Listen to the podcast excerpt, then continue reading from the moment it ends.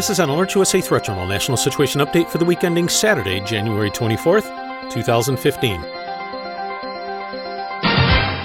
This week in security news, on multiple occasions this week, Alert USA subscribers were notified via SMS messages to their mobile devices regarding a collapse of the government in Yemen and warnings issued for U.S. citizens to evacuate. Why is this of importance to Alert USA subscribers? Because as was reported last week and on several other occasions over the last few years, Yemen is home to Al-Qaeda in the Arabian Peninsula, the most active of Al-Qaeda's branches and the group responsible for numerous successful as well as attempted attacks on the U.S. and its citizens and interests abroad. AQAP is also highly successful at recruiting and motivating individuals to carry out lone wolf attacks here in the U.S. And most recently, AQAP also took responsibility for this month's attack against a French satirical newspaper, which killed 12 people. The more unstable and chaotic the situation in Yemen, the greater the difficulty in monitoring the terror group and the greater the potential for expansion of Islamic terror operations. With the fall of the Yemeni government, which both the Pentagon and State Department describe as a strong counterterrorism partner, concerns are growing as to the impact this will have on the overall efforts to monitor and ultimately defeat the group. An official with Al-Qaeda in the Arabian Peninsula this week again urged Muslims to carry out lone wolf strikes in Western countries. According to Nasir bin Ali al-Ansi, quote, "If he is capable to wage individual jihad in the Western countries that fight Islam, then that is better and more harmful." He added that AQAP has worked to strike Western targets outside of Yemen, and the enemy knows the danger of that. Quote, "We are preparing and lurking for the enemies of Allah. We incite the believers to do that." Unquote. There are media reports that while the State Department wants to keep the U.S. Embassy in Yemen open as long as possible, the Department of Defense is pushing for an immediate evacuation before the current situation worsens. To this end, the U.S. Navy has moved 2 warships into the Red Sea off the west coast of Yemen and close to the capital of Sana'a. According to U.S. Fifth Fleet spokesman Commander Kevin Stevens, the amphibious assault ship USS Iwo Jima and the dock landing ship USS Fort McHenry are on station, both filled with elements of the 24th Marine Expeditionary Unit.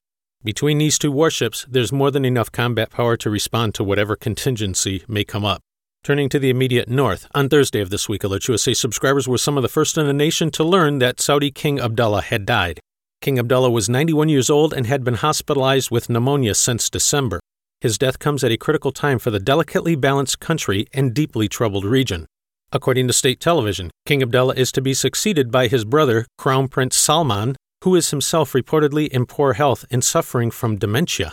Just this week, it was announced that the Saudis would be building a 600-mile-long high-tech security wall and ditch along its border with Iraq in an effort to insulate itself from an increasing number of attacks by the Islamic State. While rarely touched on by the mainstream media, conquest of the Saudi kingdom and control of Islam's 2 holiest cities of Mecca and Medina is considered the grand prize for the Islamic State. Considering that Saudi Arabia has already indoctrinated its population, which includes its military, with a strict religious ideology deeply sympathetic to the Islamic State, there is a distinct possibility that in the coming weeks and months we may see far more chaos in the region than has been seen to date. And this chaos has direct implications for the United States. If ISIS presses forward with this golden opportunity to move on Saudi territory en masse, there is a high probability that the U.S. military would become involved given the global strategic importance of the Saudi oil fields. The increased involvement of Western troops, particularly on Saudi soil, would then greatly increase the ability of the Islamic State to recruit additional fighters. And around we go. Regardless, there are interesting times ahead.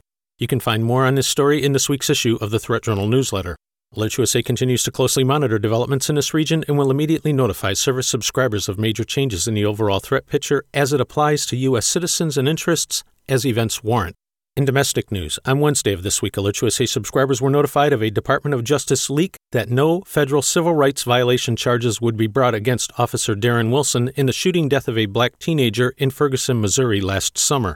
The teen's death and the fact that the officer was white sparked riots, protests, and demonstrations in urban areas nationwide, testimony by the teen's parents in front of a UN committee in Geneva, numerous threats of retaliation by black gangs, and which has been used as an excuse for attacks on police and innocent individuals across the U.S. in the months since.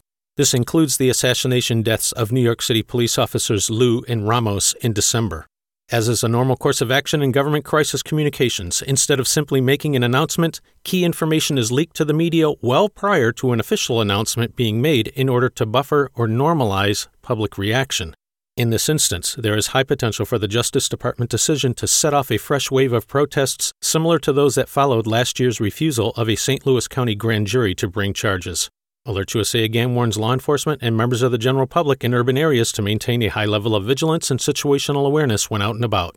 In travel security news, listeners are advised that in addition to a standing U.S. government-issued worldwide caution and a separate worldwide travel alert, this week the State Department issued updated travel warnings for Libya and Liberia, holding at 43 the number of locations around the world specifically identified as posing significant risks for U.S. citizens.